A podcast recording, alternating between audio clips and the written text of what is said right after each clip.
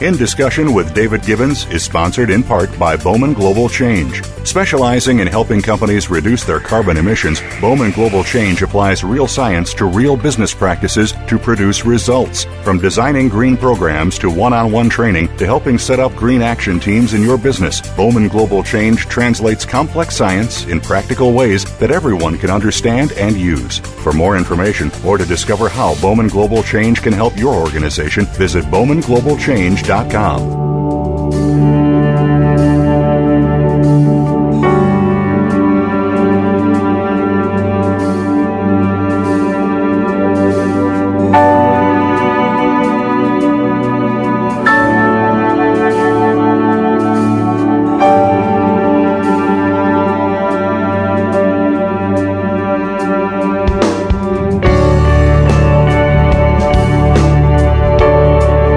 My guests today include Vancouver born Don Chapman, who lost his Canadian citizenship when, while he was a child, his father moved south of the border and became a US citizen. Mr. Chapman's identity was rooted in his father's citizenship, regardless of his mother's. After years of fighting to have his Canadian citizenship restored, and for the rights of thousands of other so called lost Canadians who found themselves jilted by immigration law vagaries, Mr. Chapman won his battle.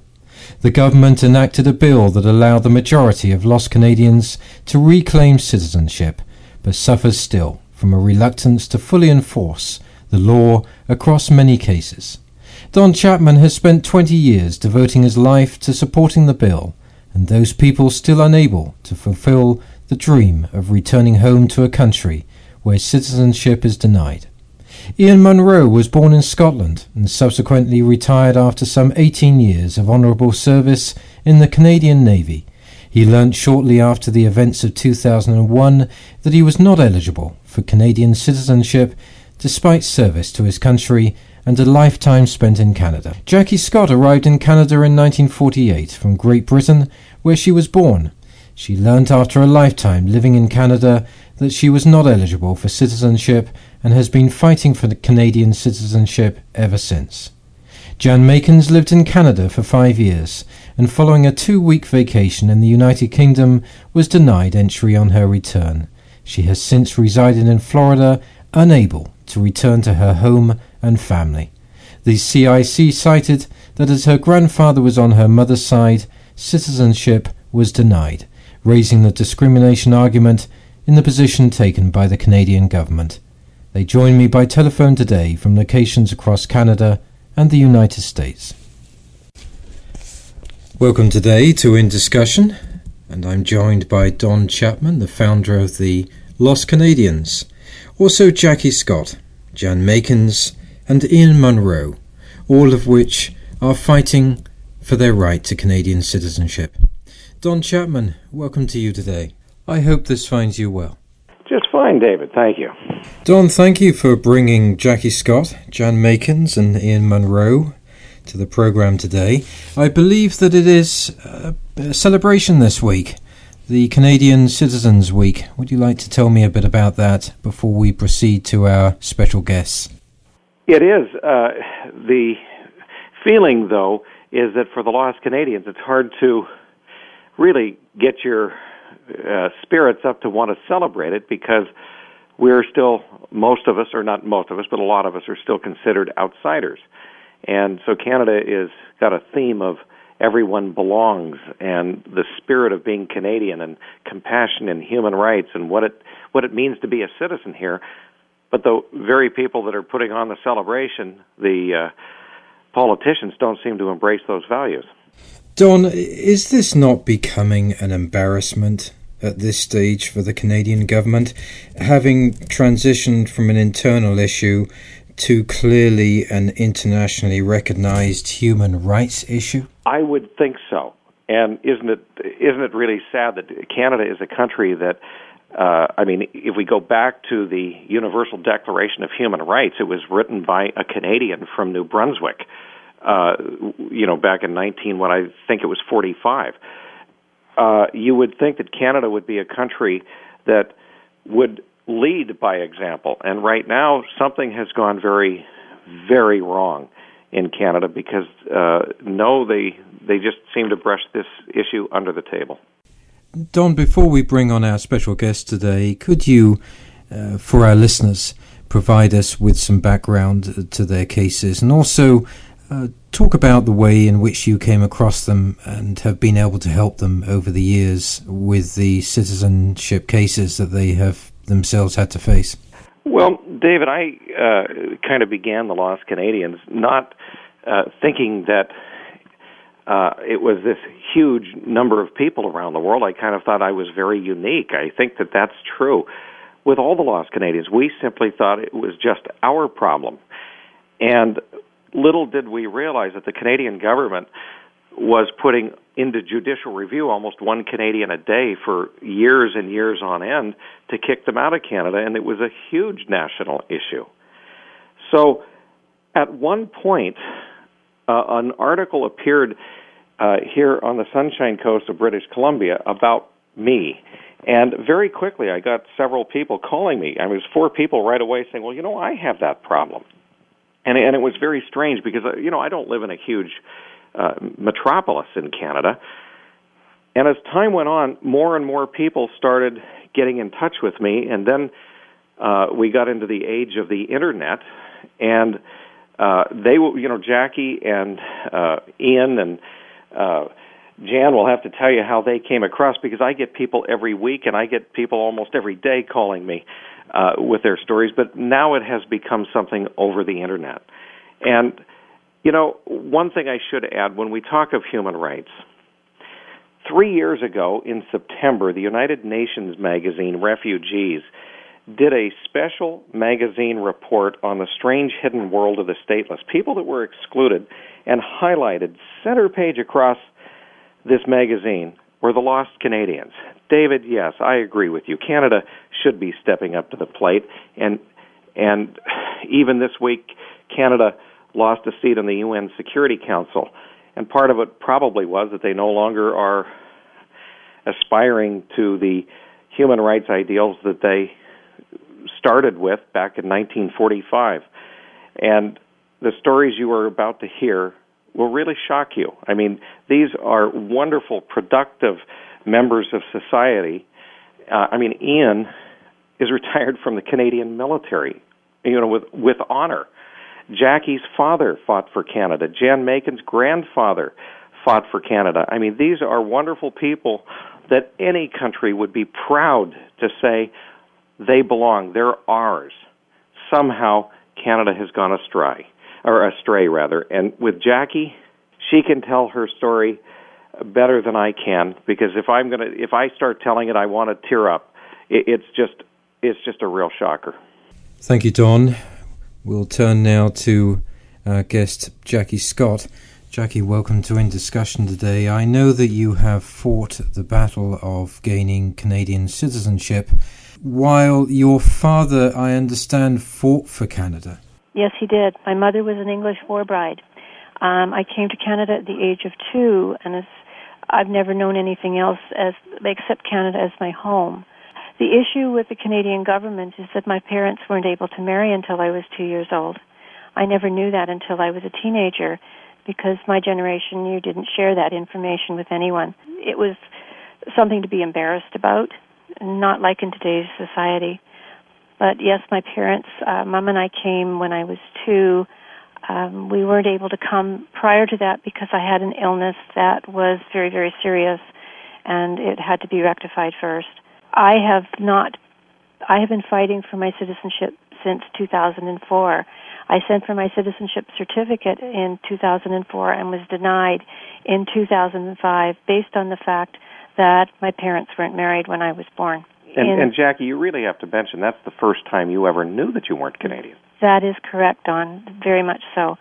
Jackie, I'm correct in saying then that you have spent your life in Canada, taken responsibility for uh, tax uh, submittals during that period, and of course seen your father fight for this country. Uh, how do you feel now after so many years about Canada? Are you as committed to this country as ever after all of these many issues and many problems that have come across your table? I am still in limbo. Um, I'm told that the current applications I have on file are somewhere between the minister's office and the case processor's office. I have no idea. I've now been waiting again for, oh, since January of this year. Uh, this is my third application. I've been denied twice at this point. I feel like the orphan. It, it just doesn't make sense that they will be denying me when all my family is Canadian. My daughter is Canadian. My grandchildren are Canadian. I'm the only one that they're not allowing. And it's like I feel like I'm the outsider looking in, and yet this is my home. This is where I feel I belong. And they do not seem to understand. I'm covered by certain acts that have been upheld by the Supreme Court. One of them is the Legitimation Act, uh, which says that if your parents subsequent, subsequently marry after uh, birth, that my birth is legitimized back to the date of my birth. And yet, they don't seem to understand that. I have records that were from 1955 where citizenship and immigration acknowledged that legitimation, yet they're still keeping me in limbo. Uh, Don Chapman, is this case that Jackie has uh, typical of many who may be either uh, stranded abroad or situated in a country such as Canada that is denying them of their citizenship? Well, David, these all emanate from uh, mid 1800s laws that were written by the British, and it went to all the British colonies. Pretty much everybody's corrected it. I don't know of another country that has uh, that is still with so much uh, limbo and with problems than Canada. And for some reason, they corrected it for a handful. Uh, I mean, well, not well. I should I should reverse that. They corrected it for most lost Canadians, but they left a handful out. And really, that's just not right. Uh, you, you don't you don't uh, leave some people behind like Jackie or Ian or Jan. In essence, what was very big in the mid 1800s, it lasted in Canada, um, well, still going on, is this being born in or out of wedlock. You have to realize that back then, way back in the mid 1800s, women were chattel or property of their husbands and children were chattel or property of their fathers if born in wedlock, or chattel and property of their mothers if born out of wedlock. So Canada is kind of uh, going to people like Jackie and saying, okay, if you were born out of wedlock, you were property of your mother. She was a British war bride. She wasn't Canadian, so therefore you're not Canadian today. This policy appears to be very decadent in its outlook, more pointed to a position that would have been evident uh, or taken 40 or 50 years ago. How is it that it seems to be held on to uh, even today? That can only be answered by the Prime Minister of Canada and his citizenship minister, who are noticeably absent from all these programs and all the interviews. I don't know. I, I don't know how they could possibly sleep at night knowing that they are causing this kind of pain to people.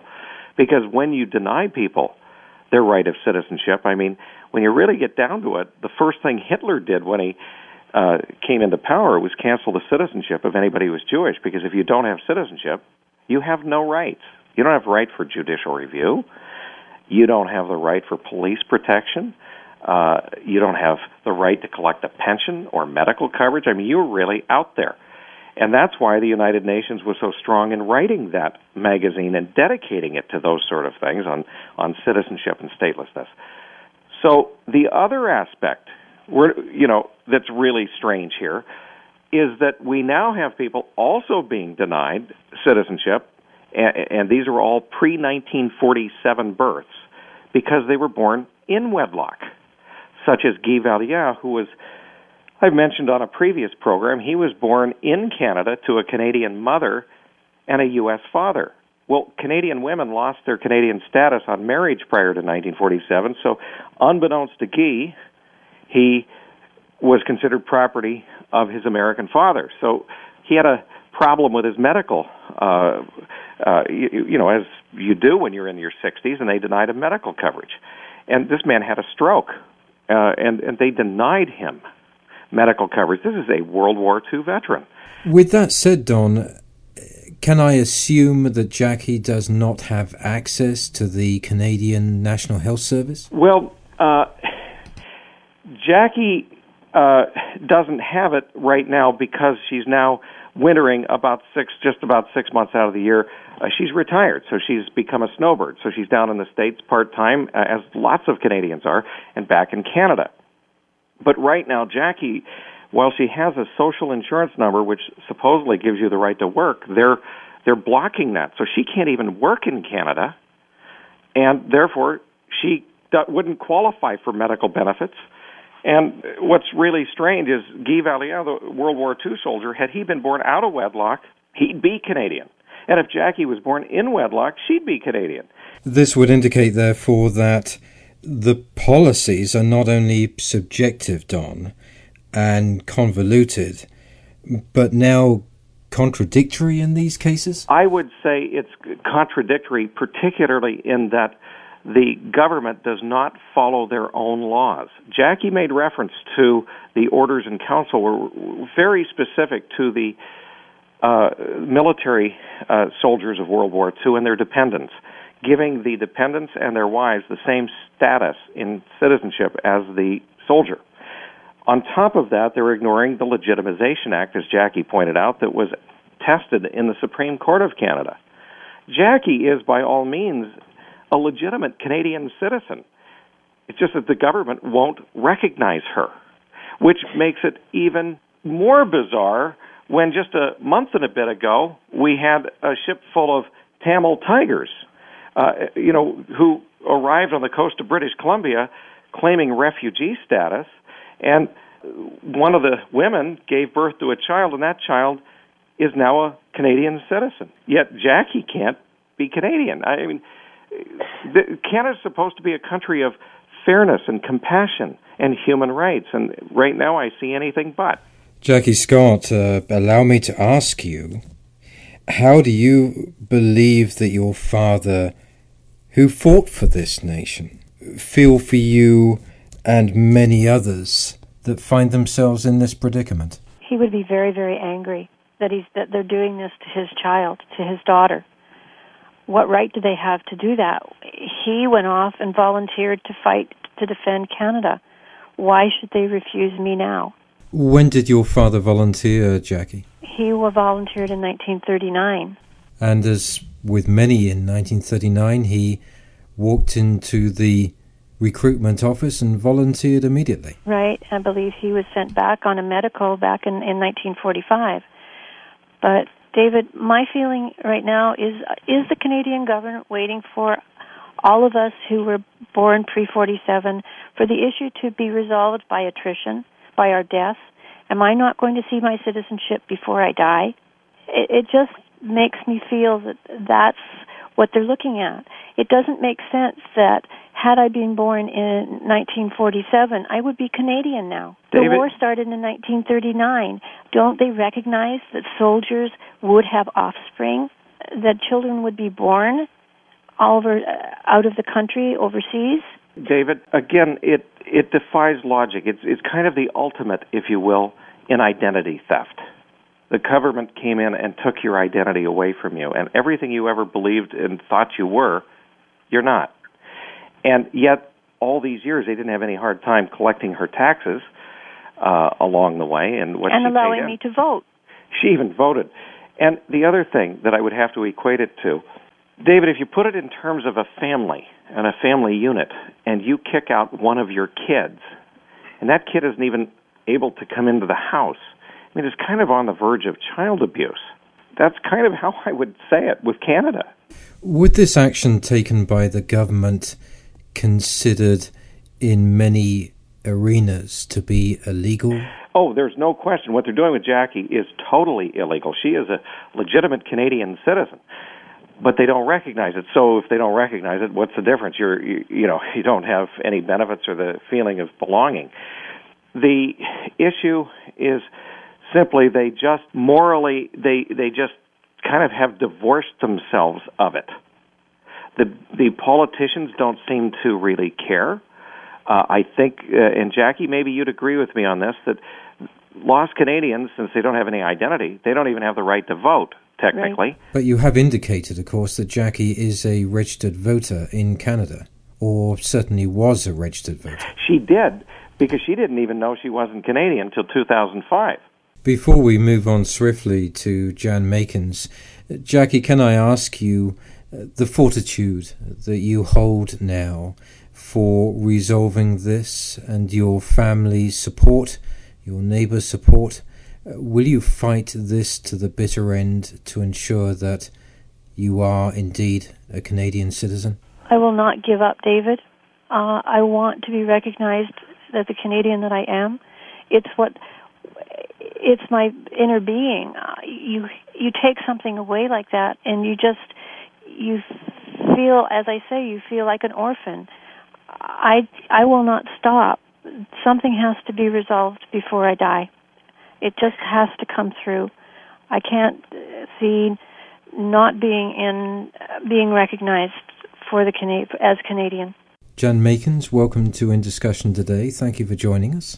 Thank you. Following that emotional statement by Jackie Scott, I believe that you resided in Canada for some five years and hold a letter currently from the CIC stating that had your connection uh, in this application process been through your grandfather on your father's side, that you would indeed be applicable for citizenship. Uh, meanwhile, I also understand that you live in Florida. Actually, what happened was um, I went on a two week holiday to England in June, and then I was denied re entry into Canada despite the fact that I had a 12 month visitor visa, and I'd made the same trip with the same document two years earlier with no problem. I was given less rights than a criminal or the Tamil Tiger refugees, and Citizenship and Immigration Canada interrogated me for five hours. Um, I wasn't allowed to make a phone call for the first three, and then I was physically escorted onto a plane back to England. I couldn't return to my home, my family, friends, and worst of all, my dog. Um, and I had a legal right to be in Canada and the papers to prove it. Jan, before I return back to you, Don Chapman, it seems difficult to understand why the port of entry, amongst all the other issues here, would not grant access into the country uh, for this lady, given that she did have a valid 12 month permit. That's, of course, a million dollar question. Um, I don't know. I I can. I think Jan had been here. Am I correct, Jan? You've been here for five years. Yes. And and the grandfather. It was the uh, Jan's mother's father who had the connection to Canada.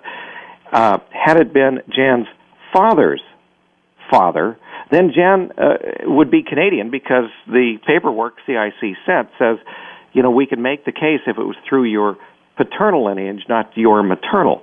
So this is a case clearly of gender discrimination, which is another issue. Having been well versed over the years, Don, uh, with immigration law both in the United Kingdom and the United States, I'm not sure that this uh, grandfather issue, uh, this lineage through the father's side, would even have any precedence uh, in the system that you would see in the United States and the United Kingdom at this stage. No, it doesn't, David, because my wife was born in England, and my kids have the right of British citizenship through my through my wife, and uh, so it doesn't apply. And interestingly, it, it's not just this issue is not just the pre forty seven people like Jan, but uh, there was a court case uh, in the Supreme Court of Canada, and they ruled unanimously that blatant gender discrimination in citizenship law was illegal. And it was a unanimous decision saying that women must have the same rights to pass citizenship as men.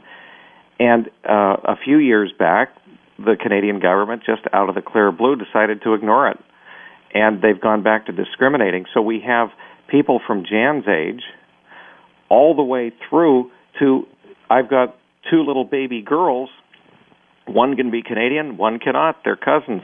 One comes through the grandfather, one comes through the grandmother. So, why they're doing it, I don't know. Jan volunteered. Tell him, tell him what you did in Canada. I mean, you you didn't have a legal right to work, so you didn't. So you volunteered. Tell him what you did for Canada, Jan. Because I couldn't work, I volunteered at the hospital, and um, and I'm really active. And um, you know, I I joined this hiking group and um, canoed and kayaked and I, I, I, thought that I was the type of person who um, would really fit in in Canada. I mean, I'm, I studied French, so that I mean, I'd learned at school, but I kept it up and went to classes so that I could really immerse myself into Canadian society. And you have a sister in Canada. Yeah, my my family are in Canada. I, I, mm-hmm. the other family that I have are scattered all over the world, and so it was really the only place for me to to be. I felt. Jan, I understand that during that visit to Canada that you were placed in detention for some five or six hours.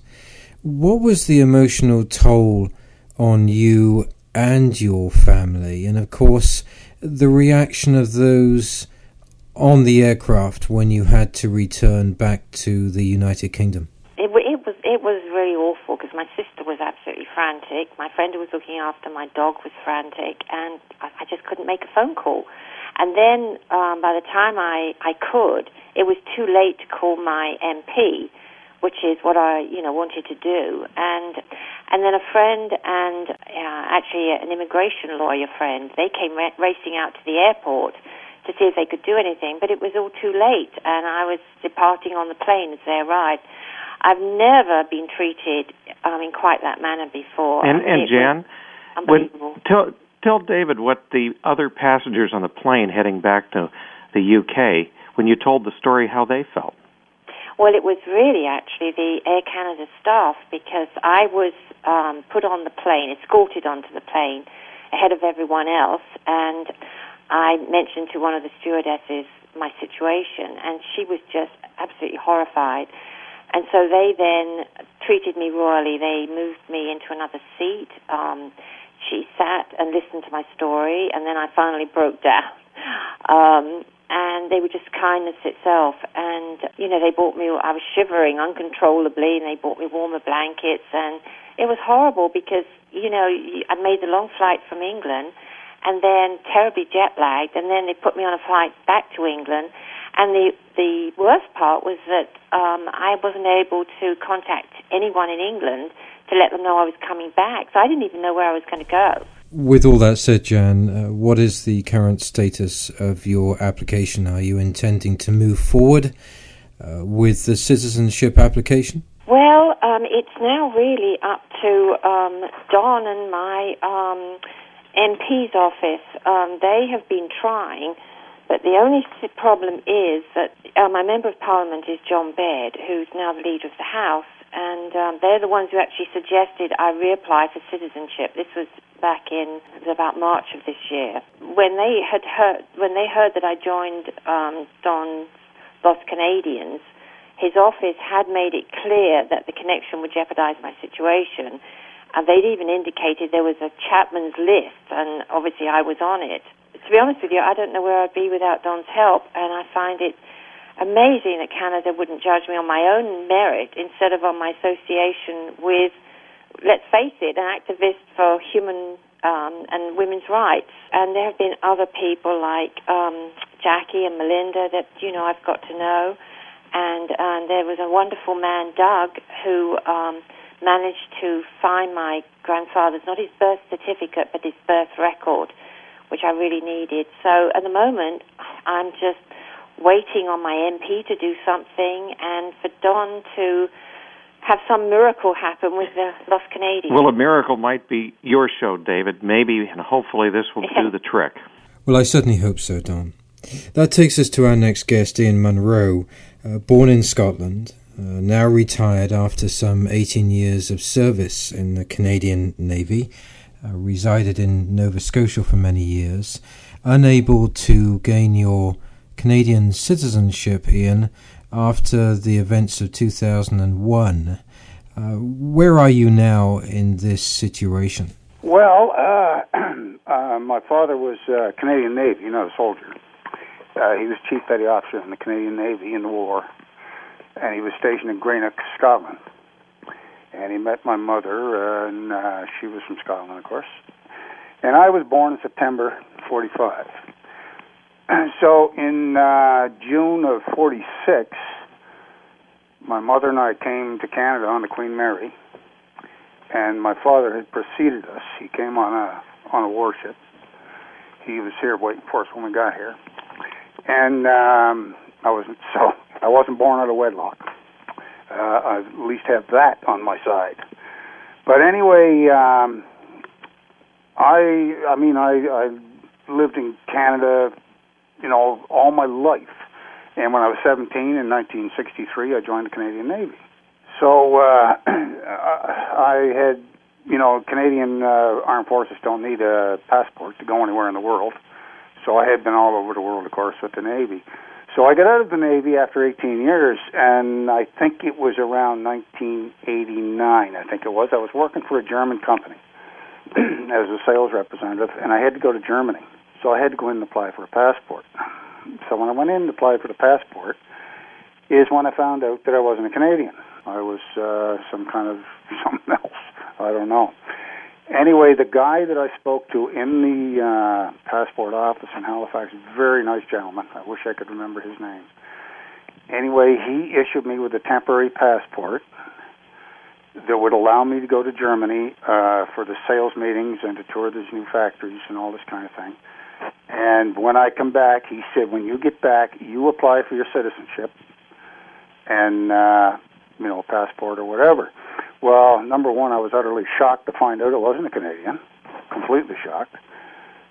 So when I came back, I thought about it, thought about it. I said, I'm not going to worry about it too much because the only place my, I ever go is the United States. My wife and I go to the United States once in a while. We have friends in Maine and uh, I'd go to sales meetings in Montreal and drive through the states on the way back. So I didn't worry about it too much. Well, then of course 9/11 happened, and I had a friend dying in Maine, a very good friend, and he was dying in Maine, and I couldn't get to see him uh, because I couldn't get a passport to get across the border. So then uh, my wife got thinking, uh, listen, you're going to be 65 before too much longer. Uh, maybe you won't get your old age pension. So I thought, okay, I better get off the, the bandwagon and apply. So I went through a friend of mine uh, in Fredericton who had another friend that was in the Department of Immigration, and he got me landed immigrant status. He got that for me, and then he got me permanent resident status. So the permanent resident status covered me as far as my old age pension goes and of course, Canada Pension, they have to give it to you anyway because I paid into it.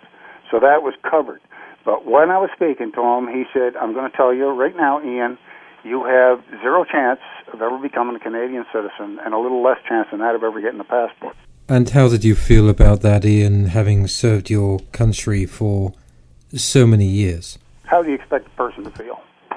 You know, it was uh, it was devastating. That's what it was. I, I I'd have to say also the word betrayal. Yeah, I'd have to put that one in there too. Yes. You indicated, Ian, that you were concerned about your old age pension. By then, were you a recipient of or in line for receiving the military pension? No, no. I I got out of the forces before I was entitled to a pension. I should straighten that out. I didn't retire from the forces. I got out before pension. I got out at 18 years. And where did you serve whilst you were in the Navy? Based mostly, of course, I was of Halifax. I was on many ships. I mean, I was all over the world. You know, I was in the Caribbean, the Mediterranean, Europe many times. Uh, went through the Panama Canal.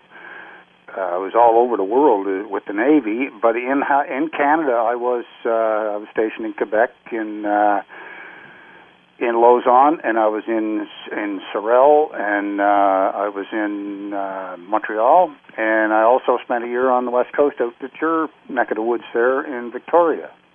I was on course out there. But when I was a child, actually, we lived in Victoria. My father worked for CPR Shipbuilding in uh, Victoria, so my brother was born there. My brother's Canadian. My nephews are Canadian.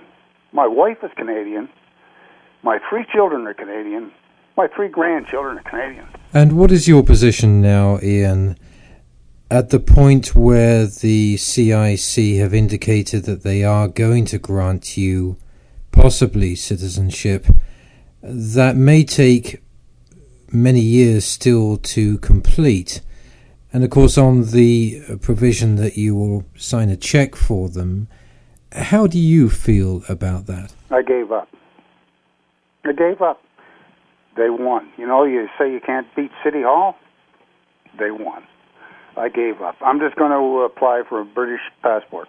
I can get that because I have my British, uh, I have my Scottish birth certificate. I have my mother's, my father's. I got their wedding uh, uh, papers. I have everything for the family. So I just, I've just basically given up. Too much. It's, it's too heartbreaking. And taking that position, Ian, will that allow you to stay in Canada?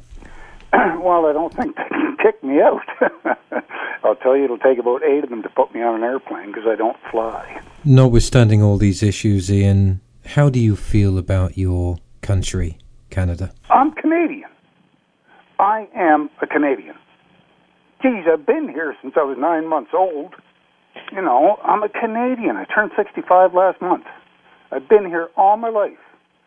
I fly the flag. I, you know, I, I do everything. I, I just love this country.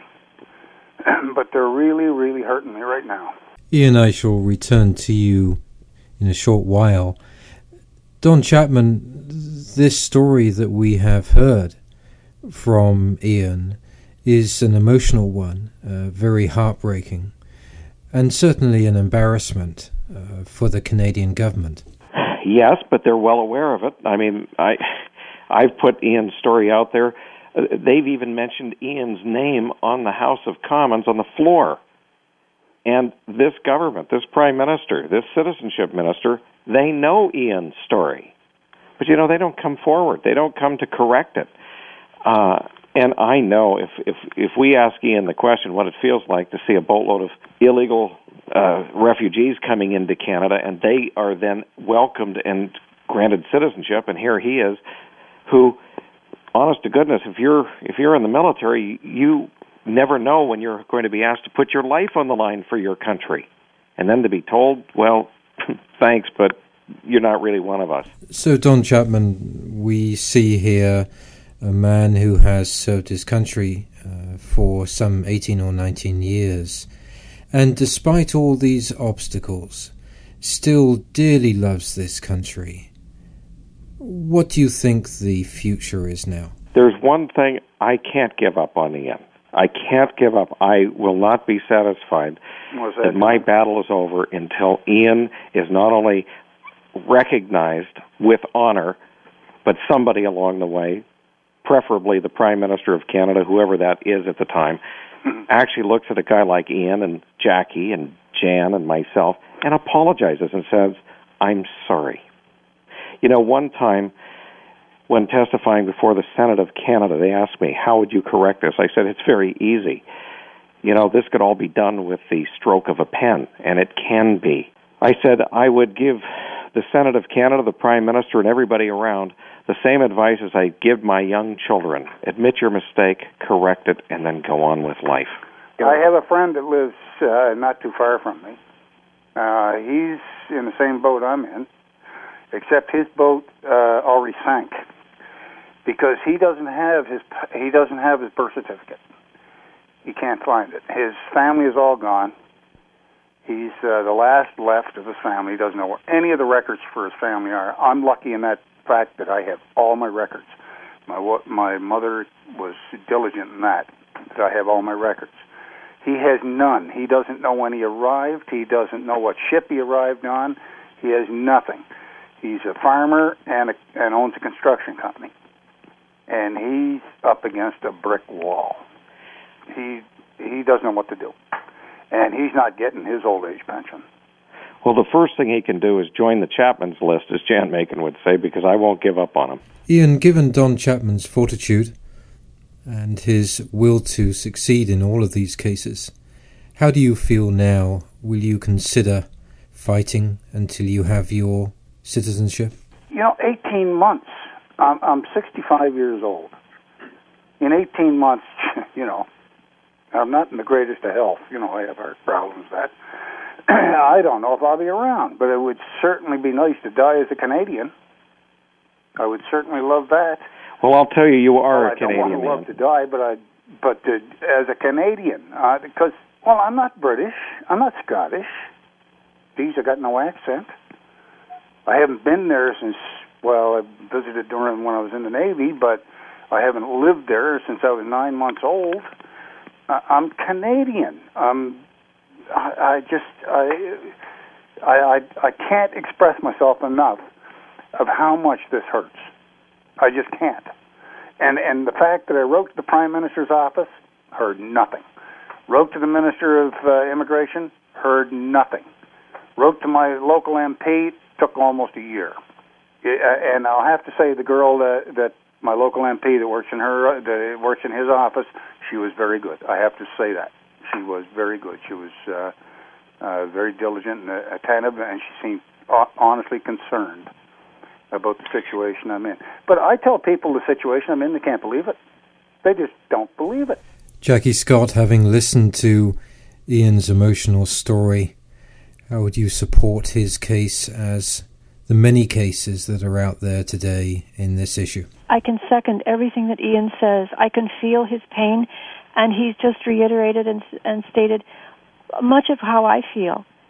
It, it's it just is atrocious that we're being treated this way. And will you be fighting to the bitter end to ensure success in gaining Canadian citizenship for yourself? I will. I will. I I just can't let them get get away with that. You know, I uh, Ian says he's Canadian. I'm Canadian. I I'm with him. I was born in England, but I don't know it. This is my home. And I want just as he says, he wants to die as a Canadian, so do I. I don't want to be have be associated with anything else. This is where I where I belong. To make this really bizarre, I'm the only guy in this program today that was born in Canada. Believe it or not, the laws are so convoluted that had I been born outside of Canada, I actually would have been a Canadian, and so would my children. I was denied because I was born in the country. In other words, we have such convoluted laws, but there's nobody that you've interviewed on this program ever uh, with with regards to the lost Canadians that wouldn't say the answer is really simple. I mean, did you know that in the United States they had a Canadian-born World War II veteran? And I mean, he went to the United States as a kid. He fought for the United States. And when they discovered just this summer that he wasn't really an American citizen, they did it almost overnight and granted him citizenship. I had a, a guy named Mark Becker. He's a United Airlines pilot. Mark flew uh, as an officer in the Air Force uh, in the first Gulf War in what 1991 or whatever. And it wasn't until they were, the war was over and he was going on R and R did they discover that he wasn't an American and Canada had canceled his citizenship because Mark was born in Canada, so he was a lost Canadian. I mean, this man was stateless. When the United States discovered that they had done this to a military person, it was within days they had gotten him his citizenship. And by the way, Mark Becker is a great great grandson of the former Prime Minister Charles Tupper. Uh, it is so appalling that they do this, and particularly affected are the military personnel and the children of the military personnel. And if anybody should be treated with high regards, it's people like Ian and Jackie's father and Jan's grandfather who stood up and defended our country. Don Chapman, founder of the Lost Canadians, Jackie Scott, Jan Makins, and Ian Munro. Thank you all so much for joining me today. Thank, Thank you very much, David. Thank you very much, Dave. Thank you very much. And for our listeners, I hope that you have enjoyed this program as much as I have. You can gain information on this and any other program in the series at davidgibbons.org. Meanwhile, wherever you are in this world, good morning, good afternoon, and good evening.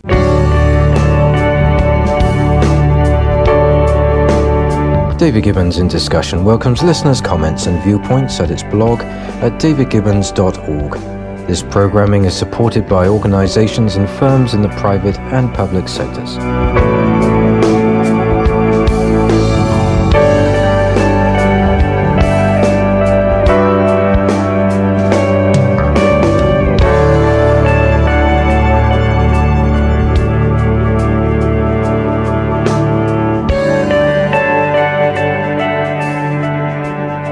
Discussion with David Gibbons is sponsored in part by Bowman Global Change. Specializing in helping companies reduce their carbon emissions, Bowman Global Change applies real science to real business practices to produce results. From designing green programs to one on one training to helping set up green action teams in your business, Bowman Global Change translates complex science in practical ways that everyone can understand and use. For more information or to discover how Bowman Global Change can help your organization, visit bowmanglobalchange.com.